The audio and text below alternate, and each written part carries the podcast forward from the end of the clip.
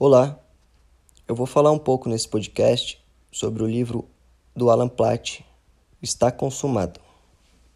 Esse livro, ele fala um pouco sobre o Evangelho da Graça. Ele, ele é uma forma de impactar muitas pessoas, cristãos, que hoje vivem tentando fazer por merecer. Só que o, a base do livro é o princípio do livro é que a gente não precisa mais fazer nada para merecer o amor de Cristo.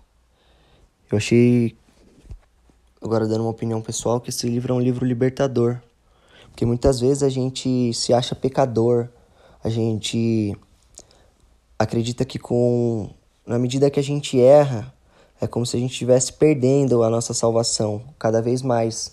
Então, muitas pessoas, muitos cristãos, é, eles vivem como foi exemplificado no próprio livro. Eles vivem um jogo, como se cada degrau que eles subissem, em sentido da salvação, fosse por mérito pessoal, mérito de obras pessoais.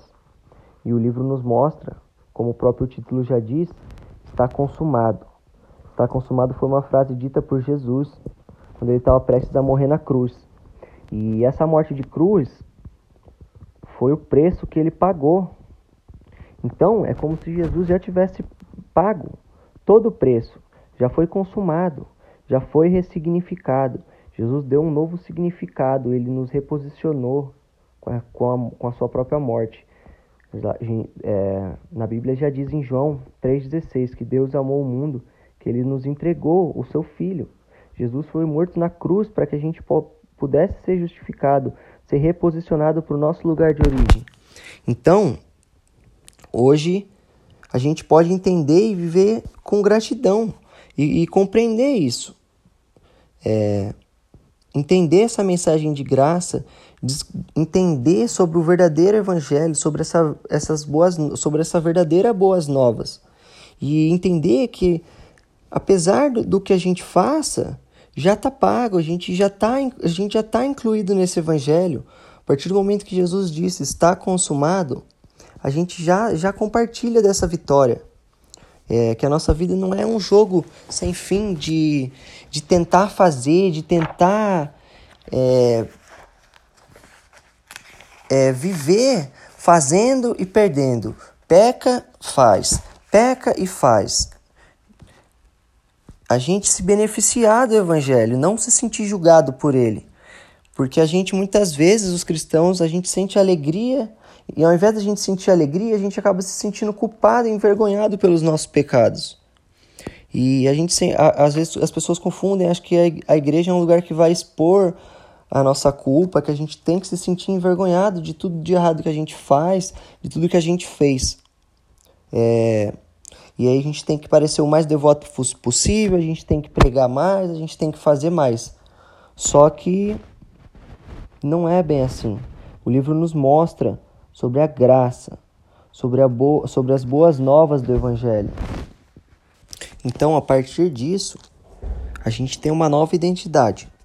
A partir do momento que a gente reconhece Jesus, a gente reconhece Cristo como Salvador, entende que ele morreu na cruz por nós, a gente tem uma nova identidade.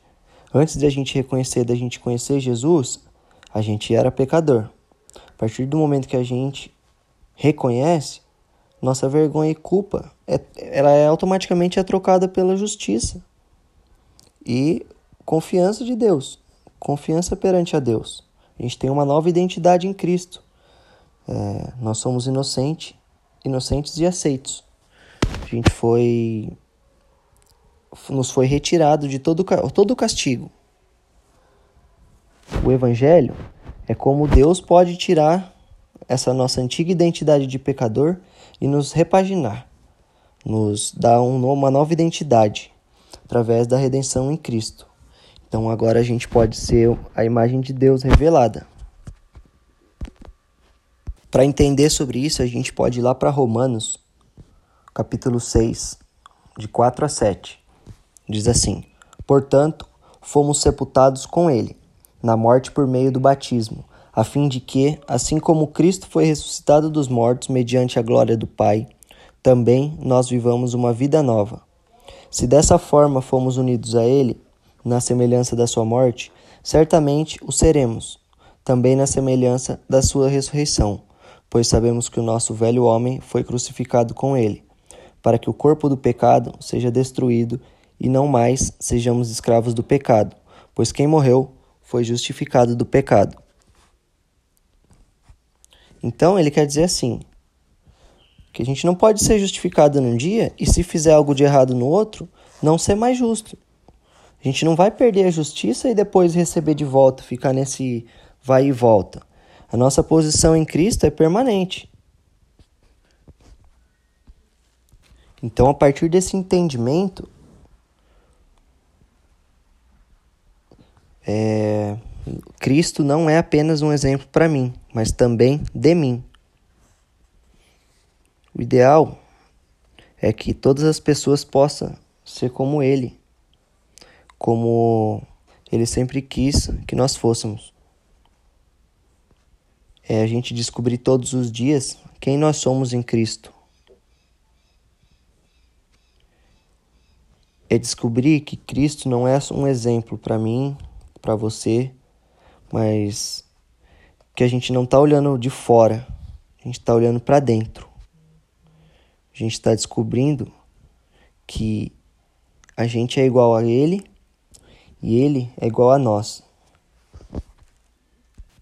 Essa nova identidade, sem culpa, é, a gente tem a oportunidade, a gente tem um privilégio de ter uma comunhão, um relacionamento melhor com Deus, mais desimpedido. A gente tem livre acesso a gente tem uma comunhão maior com o autor da vida. A gente, a gente não precisa forçar para como se a gente não fosse digno. A gente é digno, a gente já foi justificado, a gente tem um relacionamento, a gente tem um livre acesso para com o Pai. Assim como um filho tem um relacionamento com o pai terreno, a gente tem um relacionamento com o nosso pai espiritual. Romanos 8,15 Pois vocês não receberam o espírito que os escravizasse para novamente temer, mas receberam o espírito que os adota como filhos, por meio do qual clamamos: Abba, Pai. A gente pode finalizar entendendo que o Evangelho não é uma mera tentativa da gente se tornar digno da vida eterna, de habitar um lugar lindo, da glória de Deus. O Evangelho é muito mais do que isso que a gente já pode participar da glória de Deus. Nós já estamos na glória.